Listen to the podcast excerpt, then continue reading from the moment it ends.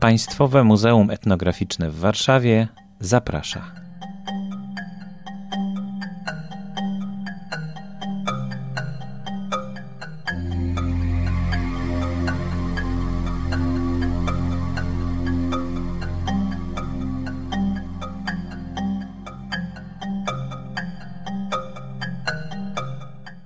Nazywam się Dariusz Skonieczko. Jestem kuratorem wystawy Błękitne Miraże malarstwo Risseiksa Świat Tuaregów w zbiorach Adama Rybińskiego. Pracuję w Państwowym Muzeum Etnograficznym, gdzie jestem kuratorem zbiorów afrykańskich oraz zbiorów Półwyspu Arabskiego.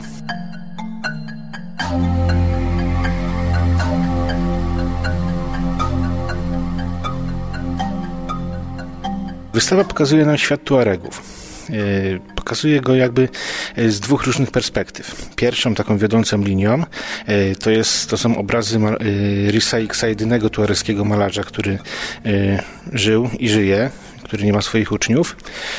Jego twórczość możemy wpisać w kanon art brut sztuki naiwnej.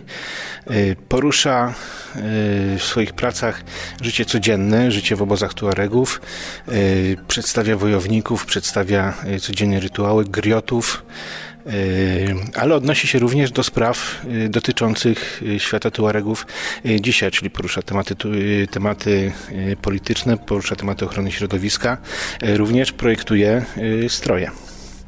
Także to jest taka pierwsza jakby Pierwsza linia, według której można zwiedzać tą wystawę, a drugą, jakby uzupełniającą malarstwo Risseiksa, y, są y, obiekty ze zbiorów Adama Rybińskiego, doktora Adama Rybińskiego, który od lat 70. Y, penetruje świat Tuaregów, penetruje Saharę i zbiera. I tak jak wspomniałem,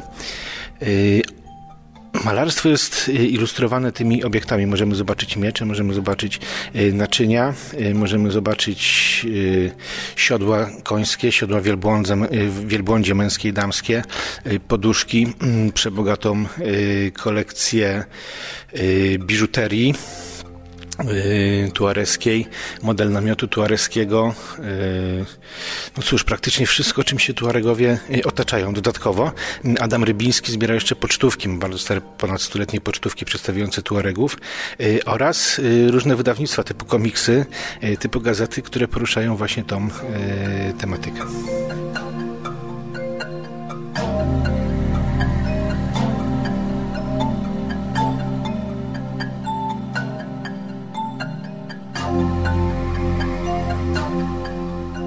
Obrazy są malowane na desce farbami y, olejnymi, tak jak wspomniałem, jest to y, art brut. Jeżeli chodzi o y, rzeczy tuareskie, no to wspaniale farbowane skóry, właśnie poduch, siodeł wielbłądzich, siodeł końskich, ryte na mieczach wzory, wypalane na naczyniach, również inne wzory. No, to, czym Tuaregowie żyli od tysiąca lat, to co można zrobić na Saharze, z tych w sumie mało dostępnych y, rzeczy, które oni tam y, mają, a z drugiej strony, no, co tutaj uderza, to tak naprawdę przebogata kolorystyka tych ludzi, piratów pustyni, jak się y, o nich mówiło, którzy z jednej strony logika podpowiadałaby, że powinni się wtapiać w tło, żeby ich było jak najmniej widać, a to jest wręcz przeciwnie, te wszystkie obozowiska, stroje, dodatki do strojów, biżuteria sprawiają, że oni się właśnie wyróżniają z tego krajobrazu, że są czymś takim Mm, no, są takim dowodem, że człowiek zawsze stara się poszukiwać jakiegoś piękna w swoim życiu.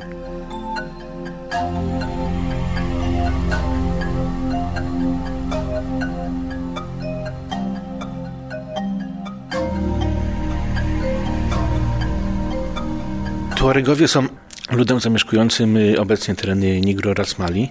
Y, tereny saharyjskie wywodzą się y, z ludu Berberów.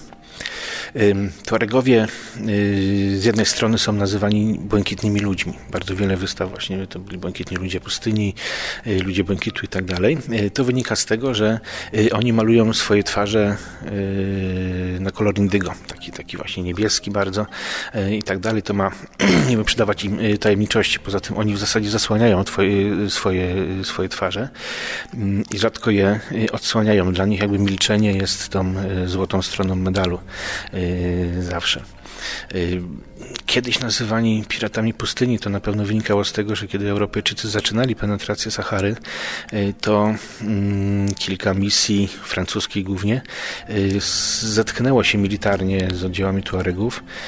Zostali pokonani, wyrżnięci nieomal w pień. Dopiero kolejne, kolejne misje spowodowały, że Tuaregowie zostali zepchnięci w głąb Sahary, a te tereny e, stały się e, francuskie. Natomiast no tak by się mogło kojarzyć, że rzeczywiście piraci pustyni, że wojują, porywają kobiety i tak dalej, no ale ta wystawa tutaj pokazuje, że to jest, że to jest tylko półprawdy, bo y, wszystkie obiekty, czy zabawki dziecięce, czy, czy ozdoby kobiece pokazują, że oni również mają takie y, życie jak my y, w Europie, że również wiodą życie duchowe, również wiodą życie miłosne, żartują, śmieją się, mają swoje rytuały, nie tylko związane ze sztuką wojny, tak to nazwijmy. Dlatego uważam, że ukazanie w ten sposób, jak nam się tutaj dzięki właśnie zbiorom Adama Rybińskiego e, tego świata Tuaregów, troszeczkę prostuje ten obraz. Bo zawsze, jak, jeżeli ktoś słyszał o Tuaregach, to zawsze jest jakiś facet na wielbłądzie z szablą, tak? I ewentualnie kobietą trzymaną za włosy, a, a tak to naprawdę nie jest.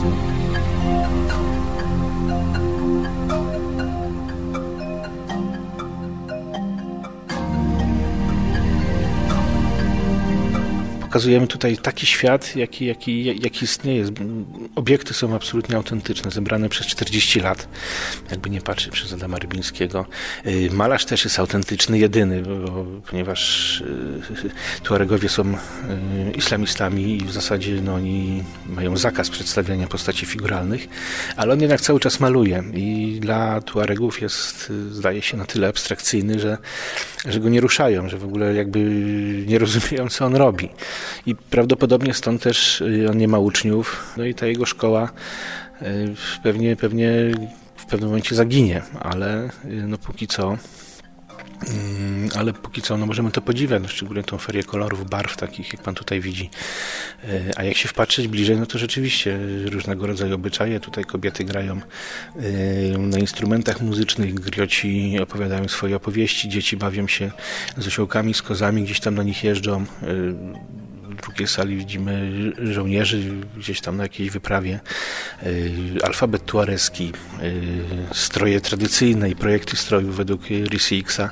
Także to jest naprawdę świat żywy, no nie taki skostniały, jak, jak, jak się przedstawia, szczególnie w dzisiejszych czasach, kiedy y, o tym islamie myślimy przez pryzmat tych wszystkich strasznych rzeczy, które się dzieją.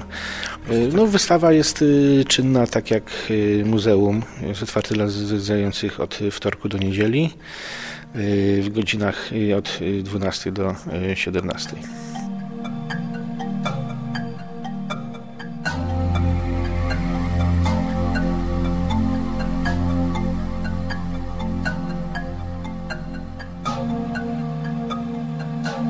to jest wystawa czasowa chwilowo.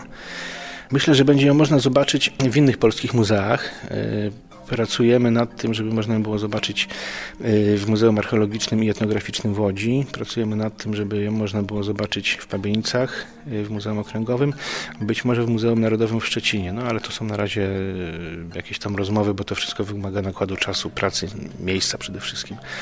A życie w muzeach jednak toczy się tak szybko jak na Saharze.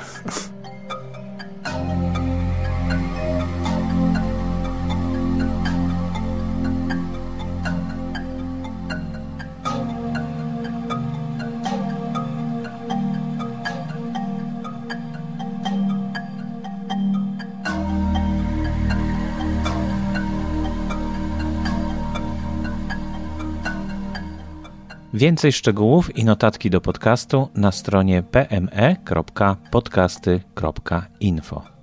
Zapraszamy do subskrybowania audycji przez iTunes.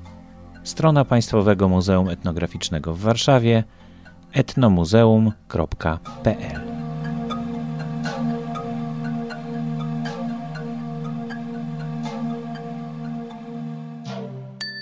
Podcast wspierany jest przez Fundację Otwórz się.